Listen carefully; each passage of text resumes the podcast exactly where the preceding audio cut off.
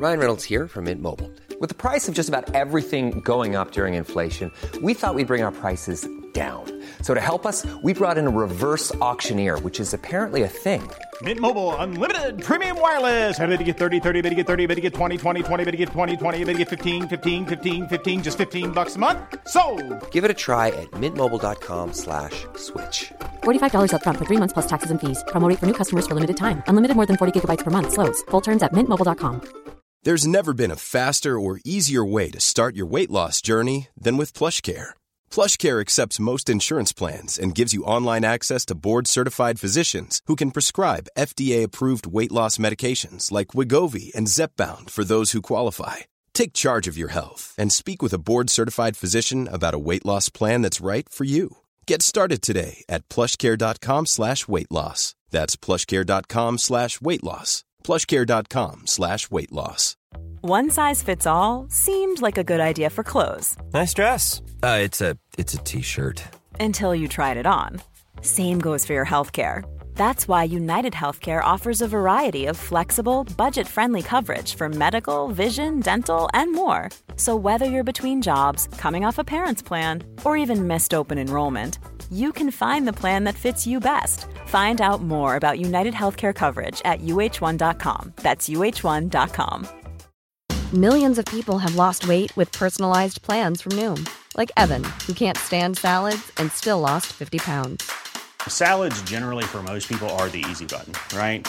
For me, that wasn't an option. I never really was a salad guy. That's just not who I am. But Noom worked for me. Get your personalized plan today at Noom.com. Real Noom user compensated to provide their story. In four weeks, the typical Noom user can expect to lose one to two pounds per week. Individual results may vary. An Earios original. I was born with a special gift the ability to mentally transform any situation into the worst case scenario in my own brain. My therapist calls my gift catastrophizing. And that's why I'm uniquely qualified to scrutinize and analyze history's greatest disasters and find out who's to blame. They say history repeats itself. Not on my watch. My name is Rebecca Delgado Smith, And I am. the alarmist.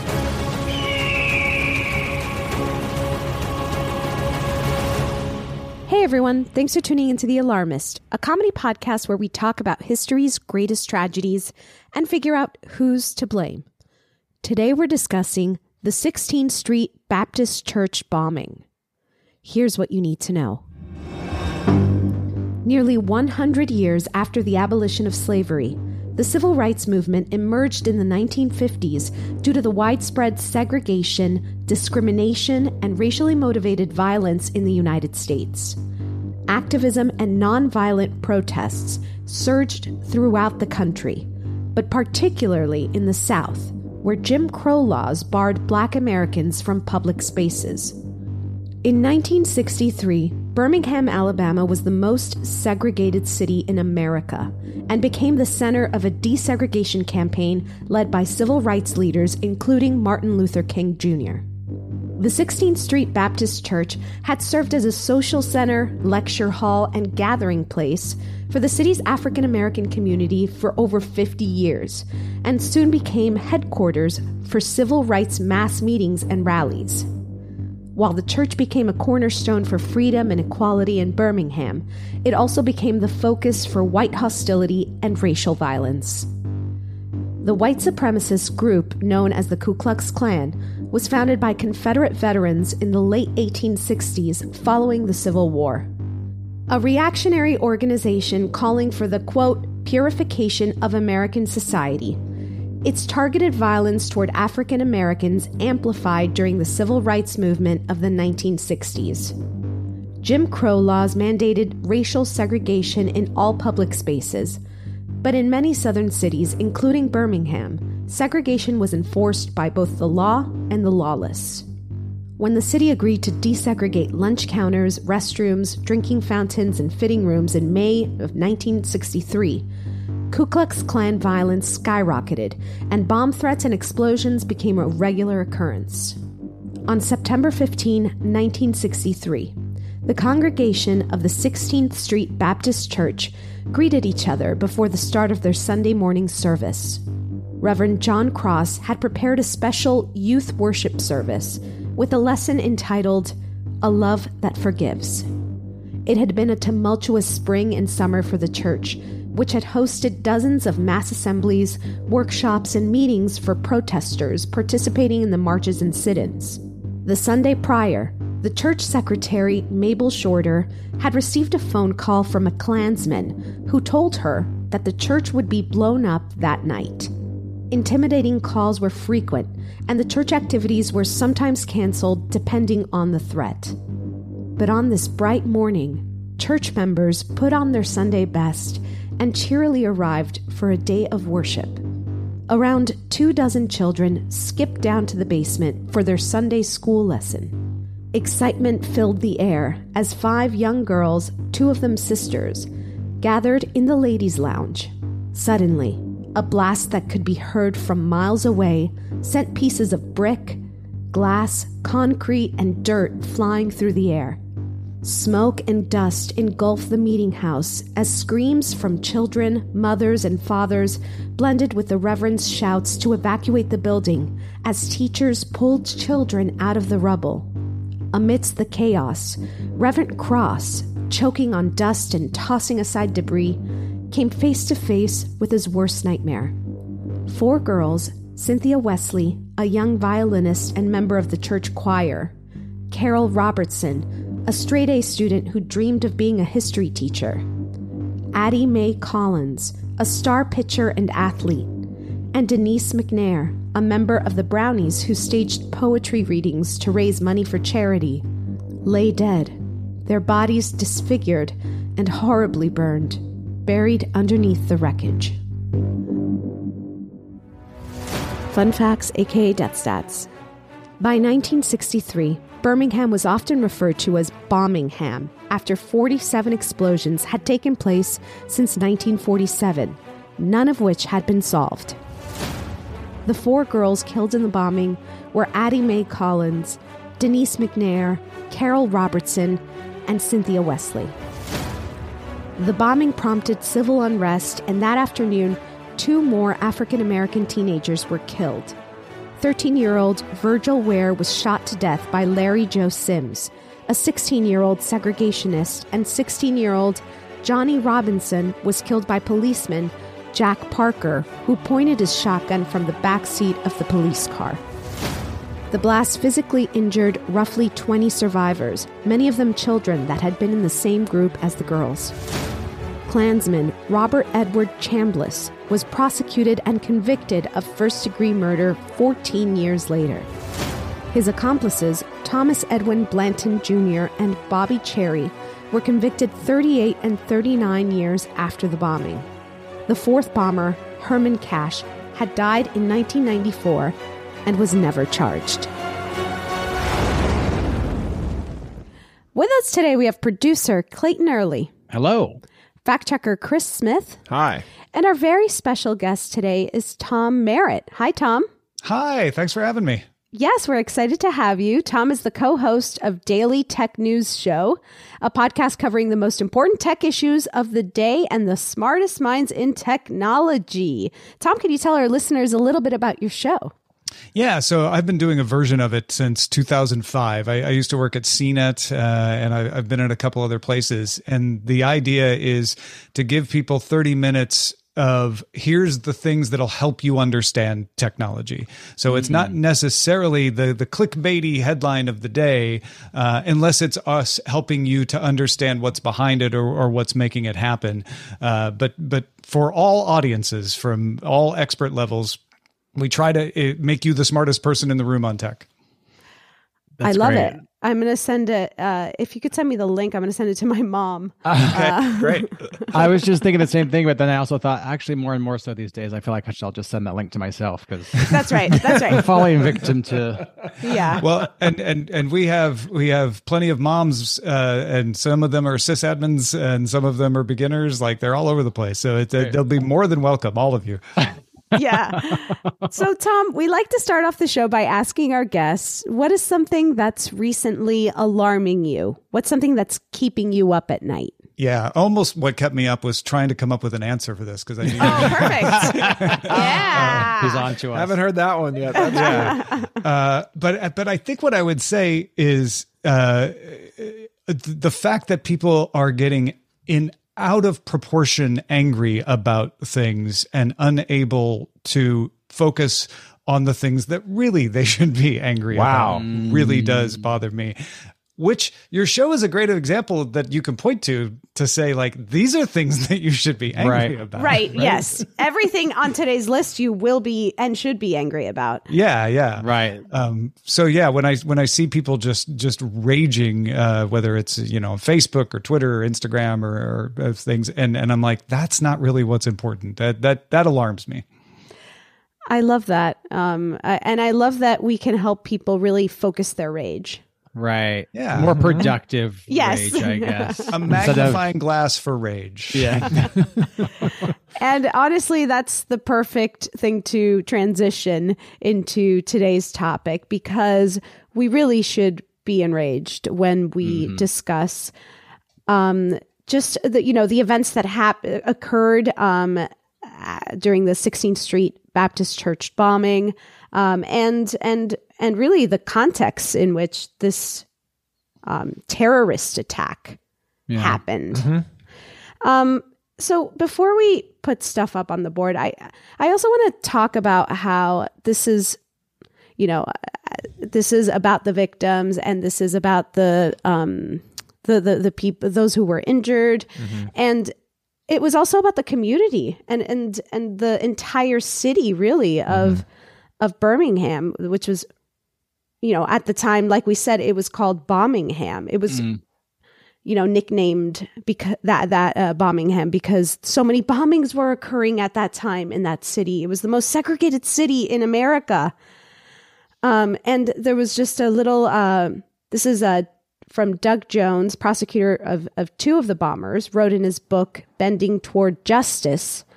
Reverend Cross found it easier to forgive the bombers than he did himself for allowing his church to be used as the assembly point for the spring and summer's protest action, believing it made 16th Street and the mm. children targets for evil. Decades after the attack, I watched this fine man repeatedly beat himself up over it. It was heart wrenching. Right, and he was the head pastor of that church. He mm-hmm. was. You know, the wow. I can't imagine you know this is an entire community that was impacted and and and, and what he must have felt the responsibility and and also the fact that that's not his responsibility you know they were right right they were trying to do good you know they were mm-hmm. sharing their space in order to improve you know the the, the evils of society that were happening at that right. time that's so hard though, because I, I understand the the impulse for for people to say, well, sure, I'm not responsible, but could I have done something? I mean, we all mm-hmm. do that in a tragedy, right. and that's such a heartbreaking example of that, isn't it? Yeah. Yeah, it really is. Now, what a time. I know. We have to start putting things up on the board. And I want to start by putting something up on the board that actually I don't think should go is to blame and should probably not go up on the board, but at the time, it was something that was blamed. And Tom, sometimes we like to put things on the board that are easy to take off, just to give right. our act, yeah. basically give Act Three, make it easier for us. mm-hmm. I, I, appreciate that very much. Thank you. um, so let's put the communists, Jewish Americans, and African Americans. Jesus. Okay. In his memoir, Long Time Coming, Reverend Patrick J. Smith, a trans activist and the nephew of Robert Chambliss, who testified against his uncle, wrote On May 6, 1958, a Birmingham News headline asked, quote, are Reds Behind Bombings, with a subhead stating that J. Edgar Hoover says communists are exploiting race issues on national scale. The next month, the Bethel Baptist Church was bombed. Police Commissioner Eugene Bull Connor asked the black pastor to take a lie detector test in an attempt to place suspicion of the bombing on him. The accusations against black people would echo through statements from politicians and law enforcement. Klansmen like Robert were quick to repeat these accusations and print them in propaganda, claiming that black people were bombing themselves, backed by a Jewish communist plot. So the reason you want to kind of put this on the board is just as an example of to show sort of the chaos of misinformation that was going on Right. shortly Yes. after the Absurdity bombing. of it all. Yes. And how s- similar sometimes history is to, you know, how, how it just kind of like keeps repeating itself. Right.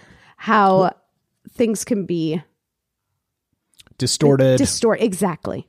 Yeah. Well, and and that's why it's important to put it on the board in order to evaluate it and probably exonerate it, right? But Yes. but to, but to consider it and not not just not just sweep those accusations under the rug, if that makes sense. hmm Yeah.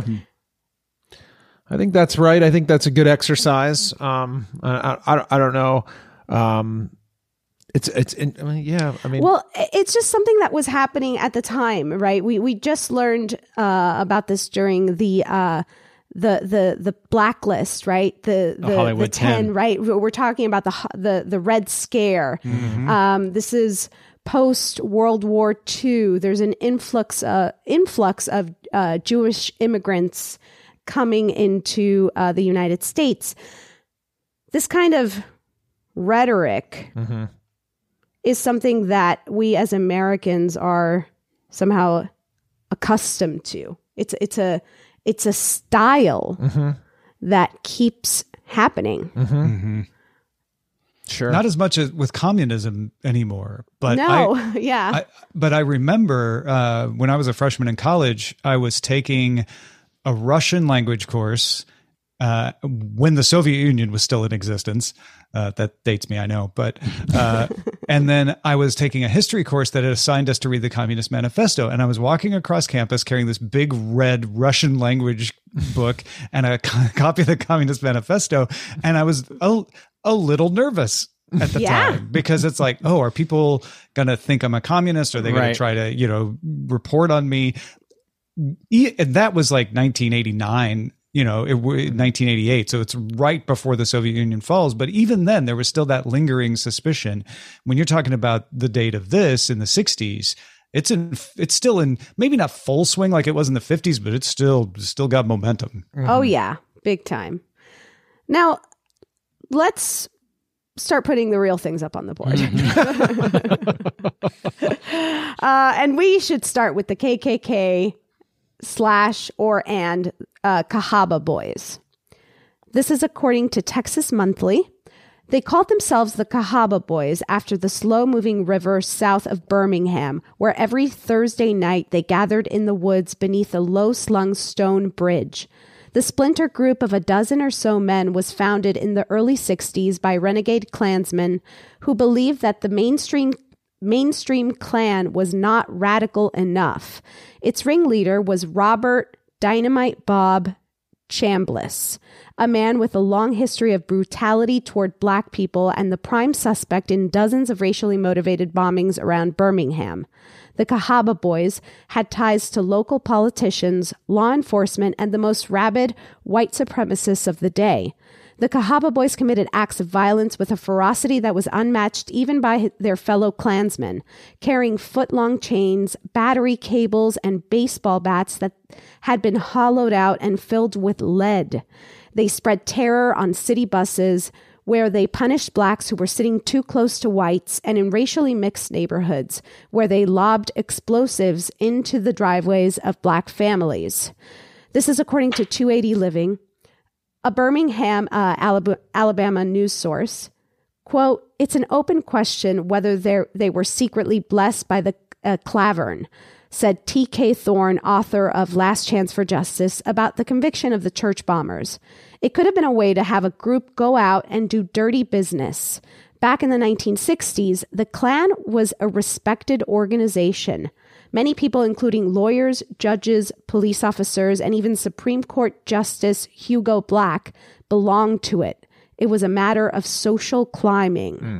That is incredible to think about right now. Mm-hmm. Um, this is from the Washington Post. Uh, they wrote in 1977. Among the most damaging testimony against Robert Edward Chambliss was that of his nephew, Patrick J. Smith. He told the court that Chambliss had confided to him on the day before the bombing, quote, I've got enough stuff to flatten half of Birmingham. According to Petric, on the eve of the bombing, Chambliss said, just wait until tomorrow morning and they'll beg us to let them segregate. Okay. So maybe we parse through also, maybe those are two separate, right? You have the KKK, which is right uh, this this sort of political organization um, at the time. and you have the Cahaba Boys, which are a splintered organization that doesn't think the KKK is extreme enough. Hard to even like fathom that, right? right? yeah. to, to try to put the KKK and like the, the Rotary Club in the same. Right. same- Yeah, Right. yeah.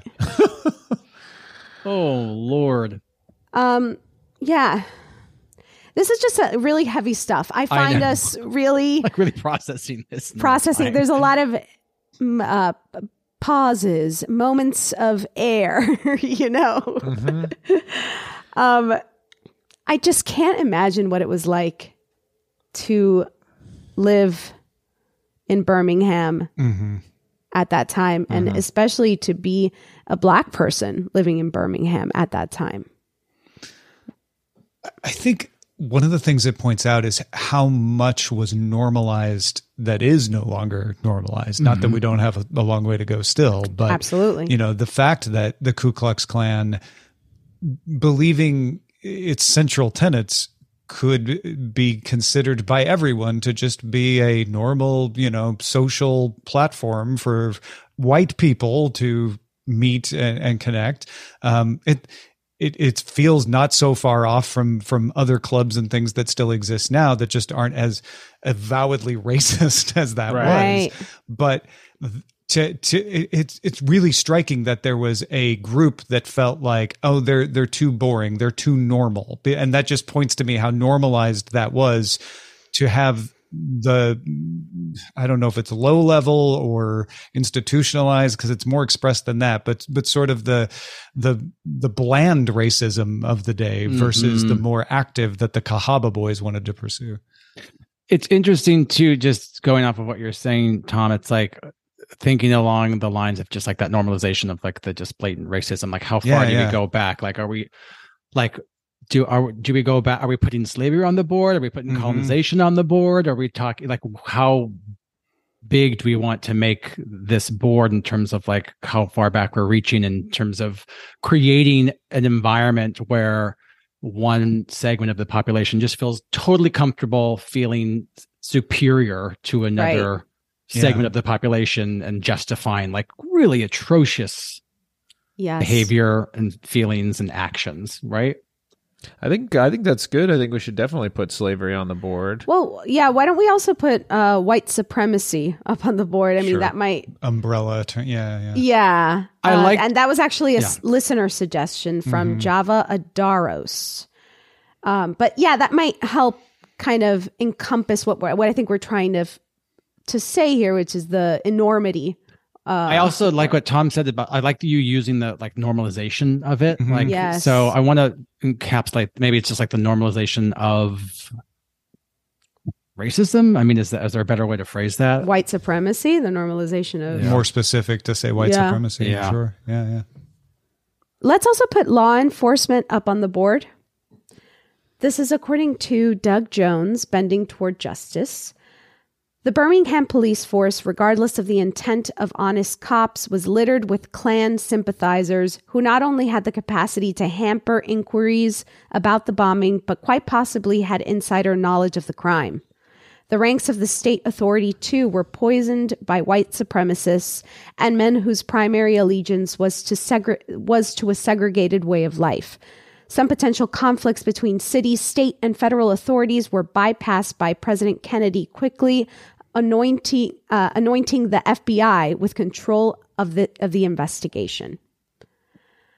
So and we'll we'll talk about the FBI uh, in in a second, but in terms of just law enforcement, right? Mm-hmm. The the people who are uh, said or have vowed to protect the community, right? Mm-hmm. It was absolutely infiltrated at the time.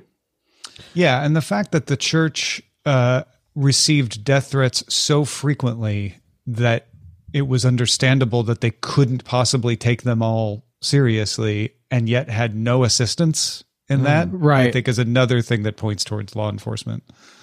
Right. Oh yeah. Yeah. I think that's and a really good point. I'm trying to think of a way um uh, Uh, uh, like why this is you know like why are they getting all of these bomb threats right? Like it, it's a reaction to desegregation like the civil rights movement. And obviously we're not going to put up I don't want to put up desegregation as something that is to blame because that's a, right. a, positive thing, but I, it's almost like, like maybe it's like white fragility, like our, our, at the time, their uncomfortability or uh, unwillingness to kind of like confront the inequalities that they perhaps were participating in, you know, like it takes a, uh, imagine living in that time. It takes a lot to be like, oh, wow, I'm, I'm really a monster. Like nobody wants to admit to being like mm. so racist because uh, I don't know if I'm really articulating this. But I know I, what yeah. you're saying, Clayton. Uh, maybe you guys can clean it up, but you know, I just want to encompass. I want to encompass like why these things were happening and put that on the board. You know, like maybe we just put white. I, yeah, I feel like angle? white fragility is a very modern. I know term. that's why I don't want to use and that. and and uh, granted, I wasn't alive back then, but but you know, from from what I gleaned uh, in reading and and people that I know who have lived back then, it was it was more about a threat to to the norm. Uh, sure, you know, it was more.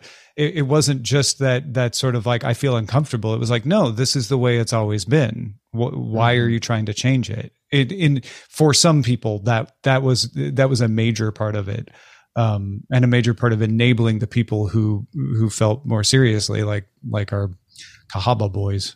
Right. Yeah. And so is that like threatening the status quo, or did mm-hmm. they feel like they were going to lose their status in yeah. society because suddenly they were equal to these people that they saw as lesser than? You know. Maybe we phrase it as people's like inability to accept change. Okay. Uh-huh. And flexibility and flexibility is good. Yeah, because it's a threat to the system. Right. Uh-huh. And they don't want to. They don't. I like that too. Like a, th- a threat, like inflexibility, threat to the system. Okay, I have a, a big one to put up on the board. All right. So bear with me here. There's a little bit of reading. This is, uh, let's put J. Edgar Hoover and the FBI. Okay. I see a lot of smiles. Um, okay. This is according to the New York Times. No avenue of investigative activity has been overlooked. As a result, it is apparent that the bombing was the handiwork of former Klansmen Robert E. Chambliss, Bobby Frank Cherry, Herman Frank Cash, Thomas E. Blanton Jr., and probably Troy Ingram. This FBI memorandum also told the FBI director J. Edgar Hoover that his agents had found three eyewitnesses who said that they had seen Chambliss and others near the 16th Street Church at 2:15 a.m. about 8 hours before the explosion. However, 6 days later, Hoover ordered the agents in Birmingham not to meet with state or federal prosecutors. In 1978, a Justice Department task force concluded that Hoover pretend, uh, prevented the Justice Department from being informed about the eyewitnesses, even though President Kennedy and later President Johnson had pressured had pressed for arrest in the bombing case.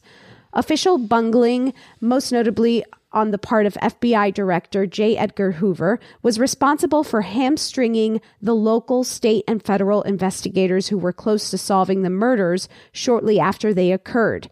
Hoover's decision decision not to allow prosecutors access to the information stalled the FBI investigation for good. Under Hoover, the Bureau not only shelved its investigation, but it offered a cruelly inaccurate excuse to the children's parents. They said they were told the government knew who committed the crime, but lacked witnesses who would testify in court. Hmm. However, uh, Hoover, however, had been assured that two of the three eyewitnesses, including Dale Tarrant, were probably willing to testify. By 1975, with the FBI still refusing to share its files, Bill Baxley, who reopened the bombing case in 1971 as Alabama's Attorney General, says he threatened the president's Attorney General, saying the parents of the dead children would hold a press conference in Washington to accuse the FBI of shielding the killers. The FBI agreed to limited cooperation.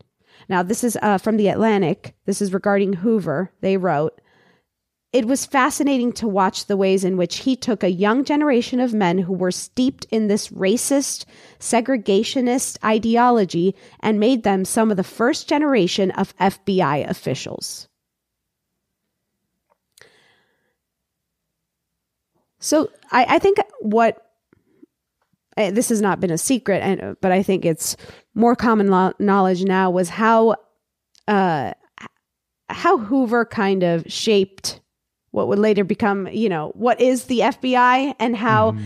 how uh, he really tainted, I guess, the the the credibility.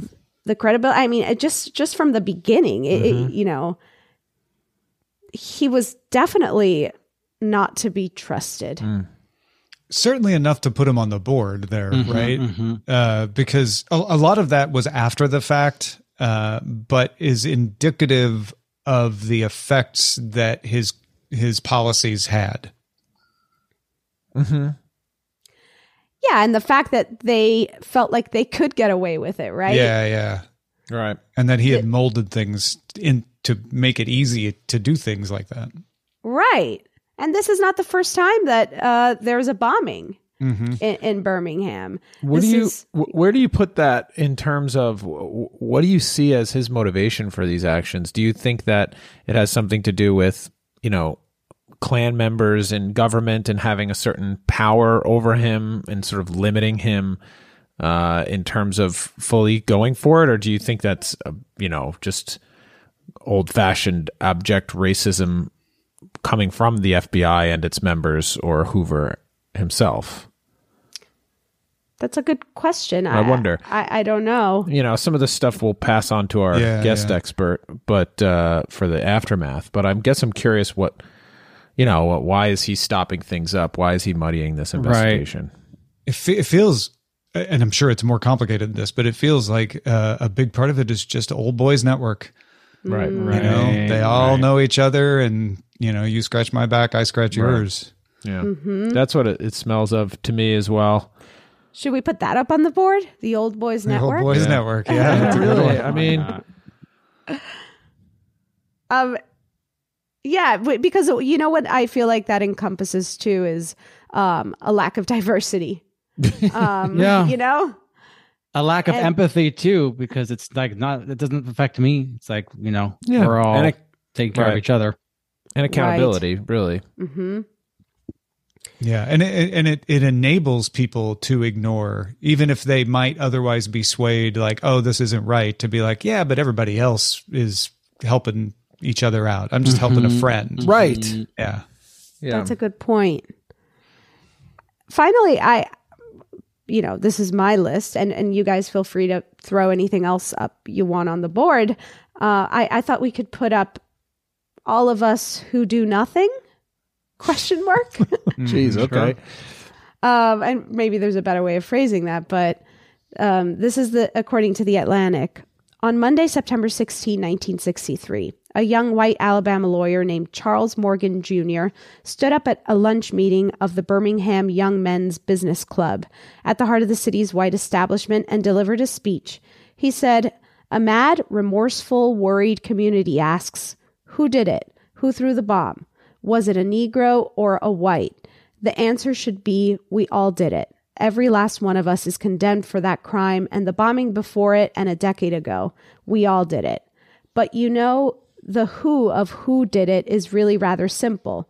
The who is every little individual who spreads the seeds of his hate to his neighbors and son, or his son.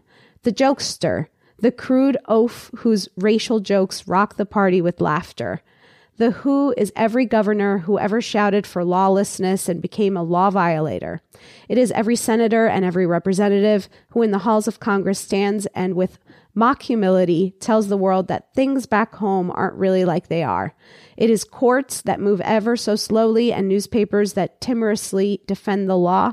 It is all the Christians and all their ministers who spoke too late in anguished cries against violence. It is the coward in each of us who, who clucks admonitions. We are a mass of intolerance and bigotry and stand indicted before our young.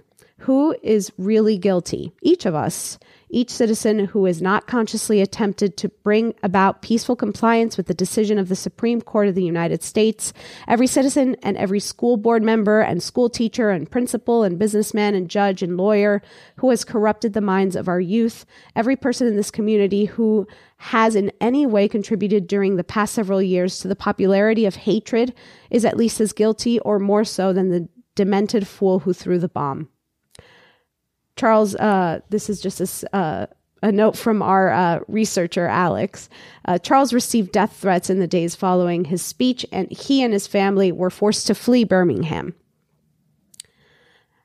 Um, so this, you know, powerful, powerful mm-hmm. words coming uh, from uh, him, him to his own community. Yeah, which is really an example of you know what we should be doing. We should be talking to our own communities about the the flaws and and the racism um, you know amongst our own. Mm-hmm. Yeah. Mm-hmm. And, and, uh, and not not instead of, but and uh, the sort of of society that intervenes early in people like Dynamite Bob Chambliss, to right. to say like, hey, what are you doing? Mm-hmm. Why why yes. are you going down this road? Let, let me let me turn you away. Uh, you know, very clearly, no one did that effectively with him mm-hmm. or any of the other people. Right. Yeah, where where was that guy? Yeah, was there a was there a lack of family upbringing and the Cahaba boys filled that in? You know, was there mm. a mentor that could have stepped in? Just speculation, yeah. you know, and not excuses. Just just sort of looking at at you know situations that that make bad situations worse to then lead to disasters. Right. It's not an interesting thought, like thought experiment to look like how are we, how is society failing? How are we as a society like failing each other? Like how are we educating our youth? Like how are we failing young boys who might be more prone to these extreme acts of violence? Like what in what ways are we um enabling like behavior like this? Yeah. Um because we do seem just like history repeats itself is one thing that we've learned yeah. doing this podcast. We're constantly coming up against recurring themes. Mm. and this is like you know this is very similar like the the extremist nature of it um doesn't seem it's horrible but then you're like right it's like uh, you can watch TV today and see very similar stuff mm-hmm. happening. It's not like this is from totally. the 60s and we figured it out. Mm-hmm. Yeah, yeah. Something that, you know, uh, feels like, you know, pops out to me is is how it's so important to keep relearning history and keep history current, right? Mm-hmm. And um, just because we, the takeaway from that is very important and just the fact that like even right now like Florida is trying to like remove you know when when it comes to education you know it's it's trying to really take parts of history out or or you know mm. censor it in, yeah. in, in right. many ways. Disallow a certain element of uh, Black history to be taught um, and you know, and talk about you know that sort of where, and not just Florida, in many other places as yeah. well. Yeah, totally. I feel like we learned. that was the phrase that our guest expert for the um, we recently had the landslide uh, and she was talking about like the it was like every hundred years. Oh, right. There's like a hundred year limit. Look on- back where you have like a certain like emotional memory, and if you don't remind yourself of these things, like you just kind of lose it, and it didn't. Right. Yeah. Yeah. It's not That just, was- and that was a natural disaster, but I feel like it, it, you know, the same goes for all of these social issues. Like it's, we are taught very frequently like this kind of whitewashed, very clean and tidy version. Like these are problems in our past, and then like, but now we've progressed, and now we're better in society. Everything's and better, Everything's yeah. good, and we have to keep reminding ourselves that like uh, it's ongoing work. Like we're always Mhm. striving to be more better. Mhm. Yeah. More better. More better. Better Yeah, doesn't more mean better. doesn't mean as best as you can get. Right. Yeah. That's right. That's the goal, but we're never going to be the best. Wild is how this was at 1963. So it's it hasn't even been 100 years. Yeah. I know. Crazy. We're 30 years shy. Um, Um, yeah. so is there anything else we want to throw up on this board? It's it's quite hefty, but Did we put the Cahaba boys themselves up there? We did, yes. We did, Yes. right? They are okay. separate. Just double checking. uh, yeah, making sure. Yeah, and also, I mean, to that point, do we want to blame the just name some names here in terms of Thomas Blanton, Yeah. Chambliss, Yeah, the Oh, yeah. actual bombers themselves. Bob Cherry? yes, let's put the them up on the board. yeah. and especially Herman Cash, who never was charged. Yes. That blows my mind. Um the, the how these these guys got away some of them got away with it um is For very long. upsetting. Yeah. Yes. Okay, let's take a quick break and then start knocking things off the board.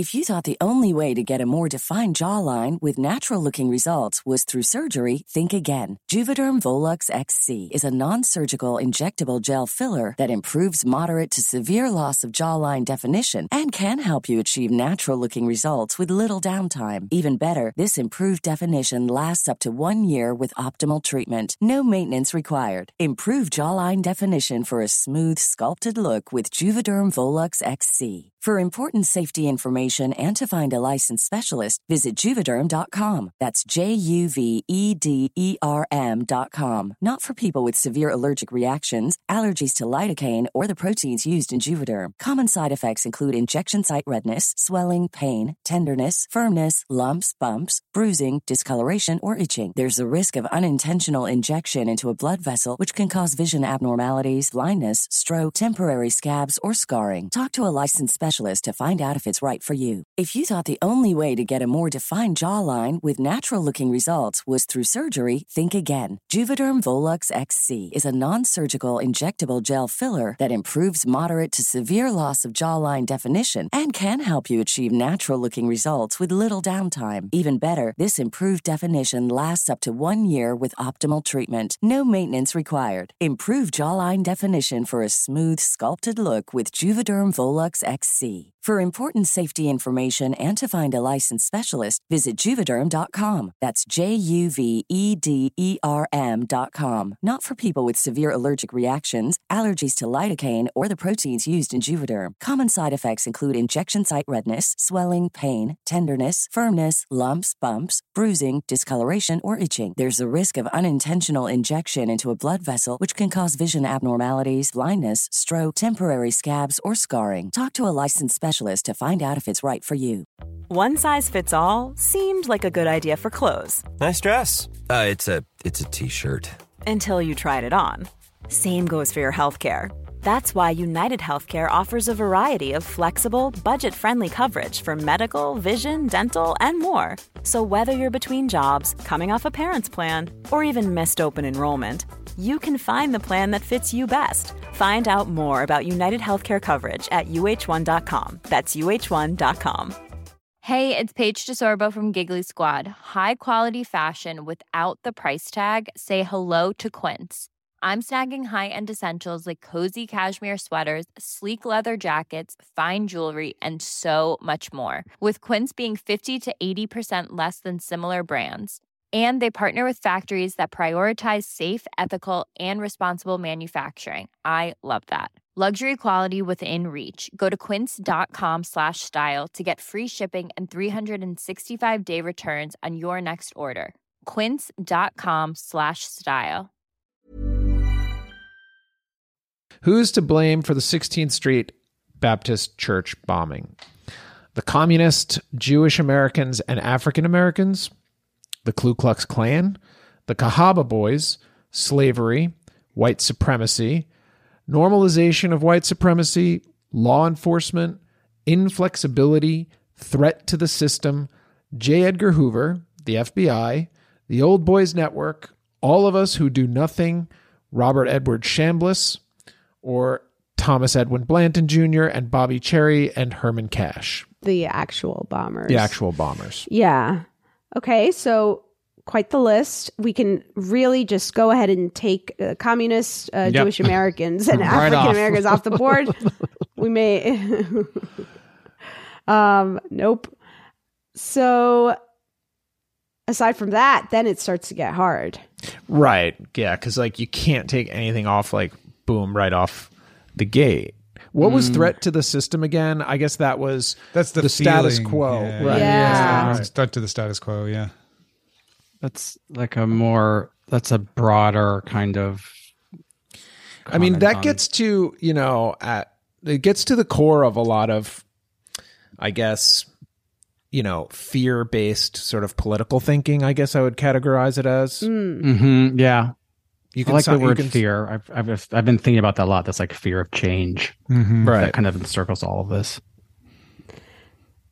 and there's a certain kind of um I mean, racism should be on this board. I, I know that that that is white supremacy. Right. I But- thought about that too, but um, I, I, I if, if just to play devil's advocate, Yeah. uh, the argument against it is that there are so many kinds of racism That's true. that not all of them are responsible for this. Whereas white supremacy is a very specific kind of racism that Yeah. is Okay. Good. So related so we got we would it. have It's yeah we on would have rolled up racism into white supremacy at some point. So Yeah, Right. yeah, it's okay. it's in there. Yeah, yeah, Okay. Good. Just making sure here. yeah, yeah. Can I make can I make a suggestion to put uh, white supremacy and normalization of white supremacy, roll that up into the Ku Klux Klan, um, as Oh. as a, as a figurehead, and since Uh-huh. since the parties that were charged with this crime were an offshoot of that organization, that bigger organization, and those were its tenant sort of those were some of its principles, right? Right. Sure. Although I guess white supremacy is even doesn't even encapsulate the Ku Klux Klan because they were also I think anti uh, religion too, as well, right? Even white religious members, I guess. I also feel like you don't have to be um you can subscribe to like the idea of white supremacy but somehow feel like you're morally above something like the Klan. Do you know what I mean? Mm. Like like I feel like people will do kind of these backflip gymnastics to like not associate with something they deem or think, think as like shameful but like they secretly still hold those ideals. Do you know what I mean? It's like a dark shadow version of I'm not religious, I'm spiritual. Yeah. Right.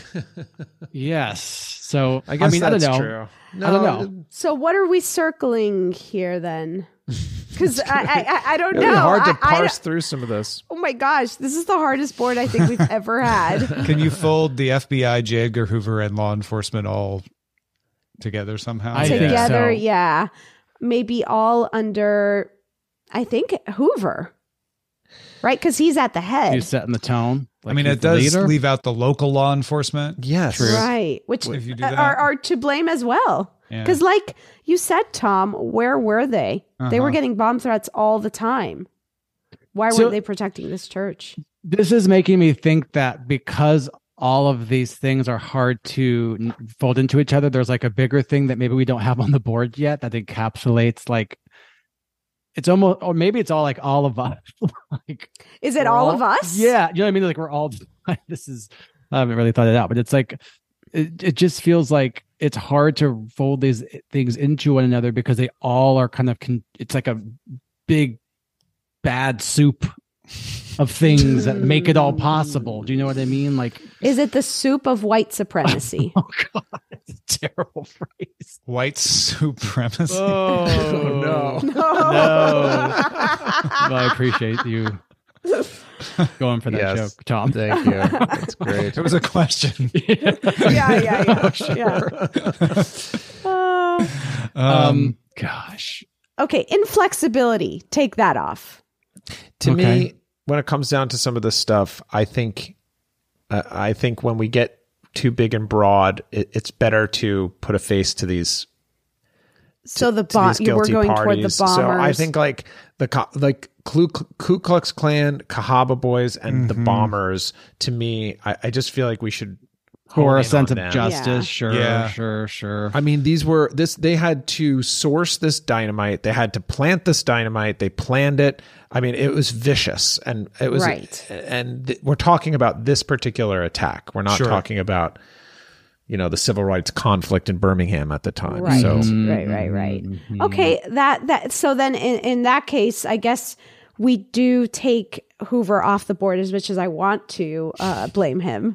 Um, and we take the FBI off the board, and in all fairness, that came afterward. Although I stand by saying that if you create that kind of atmosphere, mm-hmm. you you Yeah. embolden people to Yeah. really feel like they can do that. Mm-hmm. So Yeah. yeah. Does that also then kind of knock off this the old boys network? right, yeah, it would. I think. Yeah, the Yeah, way, they're- the way I'm starting to think about it now, based on what we're saying, is these larger historical forces certainly affect the more local ones, Mm-hmm. but uh, to, you know, but they are not the direct cause. And and if you- and and without absolving them, if you do have to narrow it down, the more direct actors are more responsible. Right. Yeah. Yes. And, and and and the uh, flip side of that is is like if we if we do blame something like a broader concept, there's almost like we're absolving this this action. which Right. Right, me right, right. Yeah, feels which really wrong. we can't let happen. No, like no, no. slavery caused thousands millions of ills Yes. Right. Yes. you know and and this this this was just one of them whereas the thomas edwin blanton bobby cherry and herman cash they they caused this you know very Right. directly right. They yeah. yes. Um okay. Uh, That that that feels like a good way of approaching this. I I appreciate that. So then for me it would be the the bombers, right? The Mm-hmm. the the four bombers. You we send them to the alarmist jail and are they all together I Yeah, feel I like think- Chambliss though deserves like his own bad cell. You know what I mean? Like he he kind of seemed to be the real and the guy's name was dynamite bob right? Yeah. It's just- terrible. yeah the planner behind it. You know, like he was really taking the lead Mm. here. So it feels like he deserves special attention, which is why I feel like Right. More jail. okay oh no, I don't know. We don't really have a category for that. They're all in jail. Right. Um his Maybe name you is in slap them too. You could Yeah. give them a big Oh, I guess and throw them that's all true. in jail. That's true. Um, so then who do we end up slapping? Do we go with white supre? Do we slap white supremacy? Do we slap the the nice. the group, the Cahaba boys, or are we saying that like we're folding the Cahaba boys into the four bombers? i guess there's more people in the cahaba boys than the four bombers or is that the same It, it seemed like there were more people, Yeah. but maybe Yeah, not that many more. uh-huh uh-huh Yeah, and I think if we jail the four individuals who are believed to have carried out this atrocity, then we have an opportunity with the slap to sort of address another ill that that we feel Yeah. is is specific to this tragedy. Right. Mm. So I don't I know what that is or what what we could sort well, of. Well, if we're use. staying local, then perhaps we slap the uh, law enforcement, Ah, local law uh-huh. enforcement, yeah, for not protecting their citizens yeah and for allowing the, you know, as an organization to be infiltrated by um, uh, white supremacy and and you know members of the KKK and and that kind of uh, mentality. yeah, I almost want to say law enforcement leadership specifically, Uh huh. you know. Right. Because even and, and I'm not saying I know there was or wasn't, but even if there was somebody who who said we should do more, they weren't allowed to. right, Mm. right, exactly. So, okay. So Is let's. you- you- I, you- I think that's what I'm leaning towards. Mhm. Um, Big slap. yeah, and I, you know, we're gonna have a guest expert who will hopefully shed even more light, um, and that will be good to have, uh, especially on this one. So, um, I'm gonna call it local law enforcement leadership. You're getting the big slap. Robert Edward Chambliss, Thomas Edwin Blanton Jr., Bobby Cherry, and Herman Cash, the four bombers. You're going to the alarmist jail. Okay. That was a was really hard uh Tom, I mean, welcome to the show. Yeah, I know you. We Tom, really. last last week we did uh, who's to blame for the Ross and Rachel breakup on Friends. yeah, so just missed Oh, that I'm so glad I dodged that bullet. yeah. Thank goodness. I had a, a very easy, clear historical example. yes, yeah. You're welcome. You're Yes, welcome. thank you. But seriously, Tom, thank you so much for joining us today and helping us uh, get to the bottom of who we thought was to blame for this t- uh, atrocious uh, church bombing.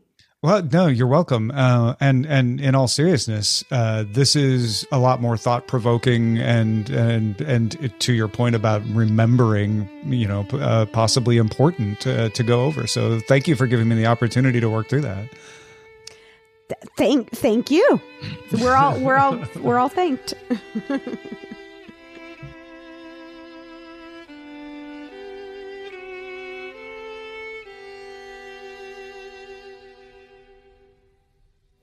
In the aftermath, in addition to the March on Washington and President John F. Kennedy's assassination, only five months after proposing a Civil Rights Act on national television, the 16th Street Baptist Church bombing increased worldwide awareness and pressure on the federal government to address civil rights issues.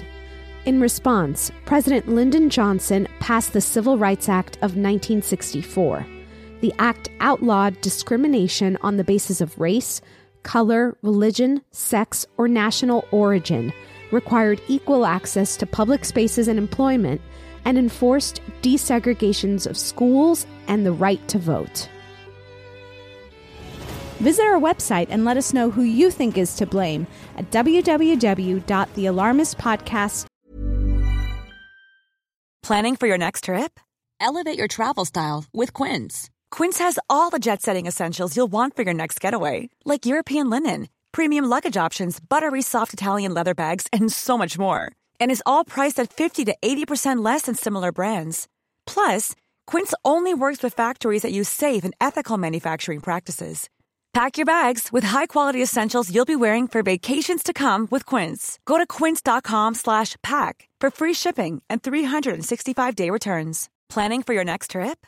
Elevate your travel style with Quince. Quince has all the jet-setting essentials you'll want for your next getaway, like European linen, premium luggage options, buttery soft Italian leather bags, and so much more. And is all priced at 50 to 80% less than similar brands. Plus, Quince only works with factories that use safe and ethical manufacturing practices. Pack your bags with high-quality essentials you'll be wearing for vacations to come with Quince. Go to quince.com slash pack for free shipping and 365-day returns. Dot com and follow us on Instagram at the Alarmist Podcast and on Twitter at Alarmist The. You can also send us your thoughts via email to thealarmistpodcast at gmail.com. Today's episode was produced and engineered by Clayton Early, with fact checking by Chris Smith and editing by Molly Hockey. Thank you to our associate producer and researcher, Alex Paul. The Alarmist is executive produced by Rebecca Delgado Smith and the Earios Network. Tune in next week. We'll be discussing the Jallianwala Bagh Massacre.